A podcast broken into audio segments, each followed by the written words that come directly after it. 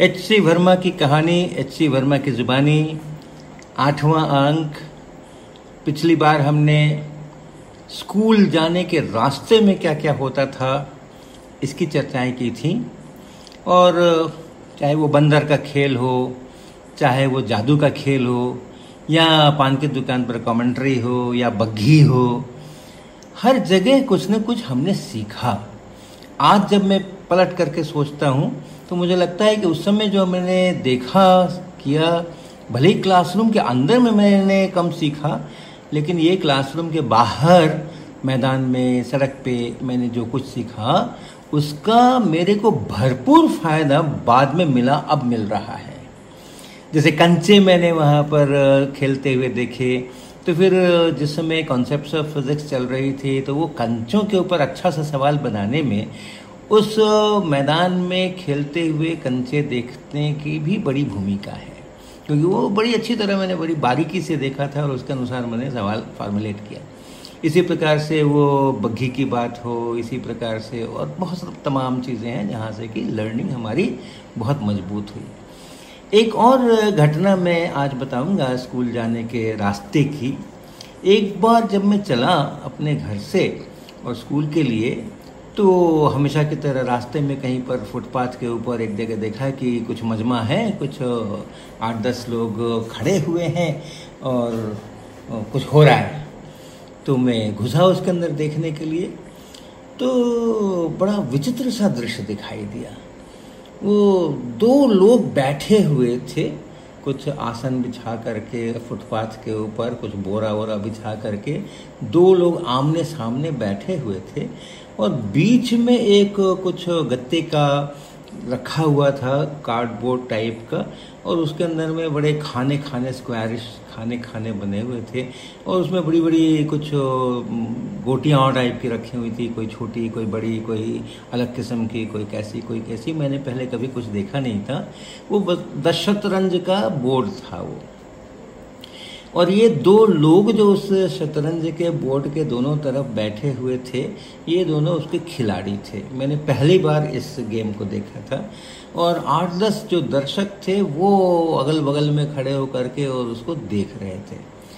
और बड़ा विस्मय तब हुआ, जबकि जब मैं घुसा वहाँ पे और मैंने देखना शुरू किया तो मैंने देखा कि कोई कुछ कर ही नहीं रहा है। जैसे कोई स्टिल फ़ोटो हो वैसे। जो दोनों खिलाड़ी हैं, वो अपने अपने गालों पे हाथ रख करके, बैठ करके बोर्ड को देख रहे हैं। और जो आठ दस लोग हैं खड़े हुए, वो भी मूर्तिवत सब अपनी अपनी जगह पर खड़े हुए हैं और बोर्ड को देख रहे हैं। कोई हिल नहीं रहा है, कोई बोल नहीं रहा है, कोई कुछ कर नहीं रहा है। मैं सोचूं कि ये सब क्या हो गया इन लोगों को? ये हो क्या रहा है यहाँ पर? बड़ी देर के बाद, कई मिनटों के बाद उन दोनों में से एक खिलाड़ी ने उस शतरंज के बोर्ड से एक कुछ पकड़ा, जो बहुत सारे उसकी, उसके मोहरे पड़े हुए थे, उसमें से एक कोई मोहरा पकड़ा और उसने उसको एक जगह से उठा करके दूसरी जगह रखा। और इसके बाद जैसे एक वेव चलती है, एक जगह कोई डिस्टरबेंस होता है तो वेव की तरह सब तरफ़ फैलता है, वैसा ही कुछ वहाँ पर नज़र आया कि जो दूसरा पक्ष था, दूसरा जो खिलाड़ी था, उसने भी अपना पोजीशन बदला। पोजीशन बदला मतलब हाथ जैसे गाल पे पहले था तो वो वहाँ से हट गया, दूसरा हाथ कहीं और चला गया, पैर थोड़े खुल खुल गए और कुछ हुआ कुछ हुआ, कुछ दाएँ से हुआ, कुछ बाएँ से हुआ। दर्शकों को मैंने देखा कि दर्शकों में भी कुछ हलचल हुई। हर व्यक्ति कुछ पहले के पोजीशन से कुछ अलग पोजीशन में आ गया। कहीं ना कहीं कुछ कुछ ना कुछ डिस्प्लेसमेंट हल्का फुल्का सबने अपने अपने बॉडी में किया। और ये सारा सब कुछ करीबन एक पंद्रह बीस सेकेंड के अंदर में हुआ। और पंद्रह बीस सेकेंड के बाद फिर वही का वही दृश्य। दोनों खिलाड़ी अपने अपने गालों पर हाथ रख कर बैठे हुए हैं। और उसके बाद बाकी के जो हैं, वो भी सब मूर्तिवत खड़े हुए, सभी की निगाहें बोर्ड के ऊपर है, कोई कुछ कर नहीं रहा है। तो मुझे लगा ये बहुत विचित्र किस्म का खेल है ये। तो आज अपने दोस्तों को पूछूँगा कि ऐसा कोई खेल होता है क्या? तो जब मैं स्कूल पहुँचा, वहाँ अपने मित्रों से मैंने बताया कि सड़क के ऊपर ऐसा ऐसा मैंने आज तमाशा देखा। पता नहीं क्या हो रहा था वहाँ पे। तो फिर उसमें से किसी मित्र ने बताया मुझे कि वो उसको शतरंज कहते हैं और वो एक गेम होता है और बहुत उसमें दिमाग का बड़ा उपयोग करना होता है और इसीलिए सब लोग अपना अपना दिमाग लगाए बैठे थे वहाँ पर, दर्शक भी और खिलाड़ी भी। तो फिर वहाँ से मेरी रुचि उस खेल में जगी। तो मैंने कहा, मेरे को बताओ कैसा खेल होता है? तो किसी के पास था, उन्हीं मित्र मंडली में, किसी के घर में वो था, चेस का बोर्ड। तो फिर उसने कहा कि आप मेरे घर चलो और हम आपको सिखाएँगे।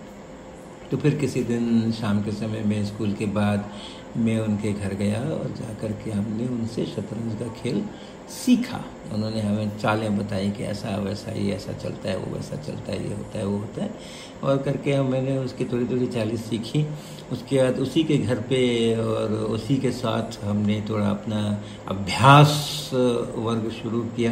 तो जब कभी भी समय होता और मैं बस उसके घर पहुँच जाता और वो मुझको उसके साथ में खेला करता। तो ऐसा करते करते उसके जो मोटा मोटी नियम हैं, वो सारे समझ में आए कि अच्छा ये ऐसा होता है, इसको इसको घोड़ा बोलते हैं, इसको हाथी बोलते हैं, इसको वज़ीर बोलते हैं और ये टेढ़ा टेढ़ा चलता है, ये सीधा सीधा चलता है, ये पहले दो लाइन एक तरफ़ चलेगा और फिर दूसरा एक तरफ़ चलेगा परपेंडिकुलर डायरेक्शन में। कौन किसको कहाँ मारता है, पीटता है, वो सारा सब कुछ वहाँ में हमने उसको सीखा और बड़ा अच्छा लगा बहुत मज़ा आया। हालाँकि मैंने खेला कभी नहीं, क्योंकि मेरे घर के अंदर में तो इस प्रकार की चीज़ें करीब करीब वर्जित ही थी। और क्यों वर्जित थी मुझे पता नहीं, या तो साधनों के अभाव के कारण से वर्जित थी, या लोग सोचते थे कि इनमें समय बर्बाद होता है, इसलिए वर्जित थी। और भी कुछ भी नहीं था, खेल का कोई सामान तो था ही नहीं घर के अंदर में। तो फिर उनके यहाँ से हमने ये सब सारा सब कुछ सीखा। जब मैंने ये सब सीखा तो जो मेरे दूसरे मित्र थे, जिन, जो शतरंज नहीं जानते थे, उनको मैंने बताना शुरू किया कि ऐसा ऐसा शतरंज का खेल होता है और ऐसा होता है, वैसा होता है। तो फिर हमारे, मेरे साथ में मेरे मित्र लोग भी उस, के घर जाने लगे, जिसके पास चेस का बोर्ड था। फिर थोड़ा थोड़ा उन लोगों को मैंने सिखाया। फिर उन्हीं लोगों में से एक था अरविंद कुमार सिन्हा, जो कि मेरी चाय टोला की गली के सामने एक गली है, जिसको राम सहाय लेन कहते हैं। तो उस गली में वो रहता था और उसकी माता जी वहाँ सिलाई का एक स्कूल चलाती थी अपने घर के अंदर में और उसका पुकारू नाम गोपाल जी था। तो उसको भी मैंने सिखाया यह गेम। और उसको तो बहुत ज़बरदस्त उसके अंदर में रुचि जागृत हुई। उसने चेस का बोर्ड खरीदा अपने घर पे और फिर अपने घर पे मुझे उसने इनवाइट करना शुरू किया कि आओ शतरंज खेलेंगे। और उनके घर पे जाकर के मैंने भी खेलना शुरू किया और उनको हराया बहुत बार। लेकिन दो चार पाँच दिन गुजरे होंगे, आठ दस दिन गुजरे होंगे, आठ दस गेम्स हुए होंगे हमारे उनके बीच में। उसके बाद अरविंद कुमार सिन्हा ने मुझे हराना शुरू कर दिया।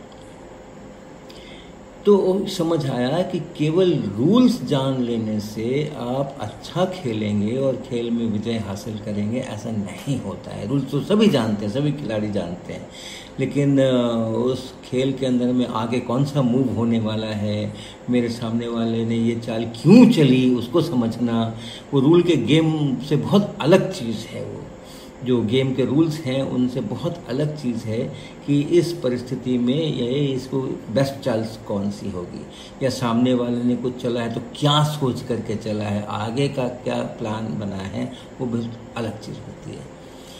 अरविंद सिन्हा बाद में बिहार के काफ़ी अच्छे शतरंज के खिलाड़ी बने। उन्होंने नेशनल स्तर के ऊपर कई सारे चेस के टूर्नामेंट खेले और उन्होंने उसमें विजय हासिल की। तो मुझे जब अखबारों में, बाद में, उनके बारे में पढ़ने के लिए मिल रहा था कि अरविंद सिन्हा ने, ये अरविंद कुमार सिन्हा ने ये प्रतियोगिता जीती और ये हुआ, वो हुआ तो बड़ा अच्छा लगता था कि अच्छा इसका इसका प्रथम शिक्षक तो मैं ही हूँ, है ना? तो ये शतरंज की बात इसके में आती है। और बहुत बाद में जब मैंने फाइनमान लेक्चर सीरीज़ मेरे हाथ आई, जब मैं एम एस सी वगैरह कर चुका था उस समय में, और मैंने उसको पढ़ा तो उसमें जब उसका जो एक अध्याय है प्रथम वॉल्यूम के अंदर में, उसमें फेनमान ने फिज़िक्स क्या है इसका थोड़ा वर्णन किया है, और वो वर्णन जब मैंने पढ़ा तो एकदम से उस दिन की घटना याद आई जब मैंने पहली बार फुटपाथ के ऊपर शतरंज का खेल देखा था। आप लोग भी ज़रूर पढ़ना उसको, और मैंने अपने कॉन्सेप्ट ऑफ़ फिज़िक्स के भी चैप्टर के अंदर में उसका उसका ज़िक्र किया है कि रिचार्ड फिनमान ने बताया है, या उन्होंने डिस्क्राइब किया है कि अपनी पूरी प्रकृति जो है, वो एक बहुत बड़े शतरंज के खेल की तरह है। और उसके रूल्स जो हैं, उस गेम के रूल्स जो हैं अपनी प्रकृति के, वो हमें पता नहीं है, उसके रूल बुक नहीं है। और हम वो जो मूव्स होते हैं यानी जो प्रकृति में घटनाएँ होती हैं वो उस बड़े शतरंज के गेम के मूव्स हैं जो ओ, कुछ घटना हो रही है तो यानी किसी ने जैसे कोई चाल चली है उस प्रकार से है। और उसके बाद कौन सी घटना होगी उसके बाद कौन सी घटना होगी। तो हम सिर्फ़ ये खेल को देख रहे हैं और खेल को देख देख करके वो रूल्स उसमें से हम ड्राइव कर रहे हैं। ये फिजिक्स है। तो ये जब मैंने फिनमान का ये पढ़ा तो मुझे तुरंत उसके साथ रिलेट हुआ कि कैसे वो पहली पहली बार मैंने शतरंज का खेल फुटपाथ के ऊपर देखा था। तो ऐसे स्कूल आने जाने के समय का भी जो उपयोग है, उस समय में भले ही लोगों को लगता हो कि ये समय की बर्बादी हो रही है, लेकिन बहुत कुछ वहाँ से सीखने को मिलता है और वो पूरी ज़िंदगी साथ रहता है और पूरी ज़िंदगी काम आता है और उसका परिणाम मिलता है, उसके अच्छे परिणाम मिलते हैं। तो ऐसा मेरे साथ स्कूल के आने जाने के पीरियड में भी लर्निंग हमारी होती रही है। गर्मियों के दिन में स्कूल मॉर्निंग हो जाता था, यानी सुबह कुछ साढ़े छः वगैरह से शुरू हो जाता था और साढ़े ग्यारह बजे या बारह बजे ख़त्म होता था, वो मेरे लिए कष्टकारक यात्रा होती थी। क्योंकि जाते समय तो कुछ दिक्कत नहीं, सुबह ठंडे ठंडे में चले गए, लेकिन वहाँ से लौटते समय बारह बजे, सवा बारह बजे जिस समय राममोहन राय सेमिनरी से चाइटोला आना होता था तो उसमें रास्ते में बहुत सारे, बहुत धूप हुआ करती थी, गर्मी। मॉर्निंग तो स्कूल गर्मियों में होता है ना, मई वगैरह में। तो बहुत धूप हुआ करती थी और बड़ा इस तरह का स्ट्रेच आया करता था, जिसमें कि अलकतरे की सड़क के ऊपर चलना पड़ता था। कोई छाया नहीं होती थी वहाँ पे। बीच बीच में छाया आती थी कुछ दुकान की, कुछ इसकी, उसकी, और लेकिन काफ़ी सारा स्ट्रेच वैसा भी गुजरता था। तो उस तपती दोपहर के अंदर में वो अलकतरे की सड़क इतनी गर्म हो जाती है, और उस पर बिना चप्पल के, बिना जूते के उसके ऊपर चलना वो पैर जलना और इसलिए तेज़ी तेज़ी से चलना और जल्दी जल्दी चल करके उसको ख़त्म करना और कहीं अगर दूर कोई छाया की छोटी सी जगह दिखाई पड़े तो जल्दी से दौड़ करके वहाँ पहुँचना और वहाँ पर ज़रा अपने पैरों को आधे मिनट, एक मिनट का विश्राम देना और फिर वहाँ से अगली छाया कहाँ है उसको ढूंढते हुए चलना। तो ये एक काफ़ी कठिन समय हुआ करता था। जो हमारे गर्मियों के सेशंस हुआ करते थे मॉर्निंग स्कूल के अंदर में तो ये सब घटनाएँ हमारे स्कूल की हैं। तो अगली बार मैं अपने स्कूल से थोड़ा वापस परिवार में आऊँगा और आपको एक बहुत रोचक, जो मेरी पहली अपने शहर के बाहर जाने की ट्रेन की यात्रा है, उसके बारे में बताऊँगा।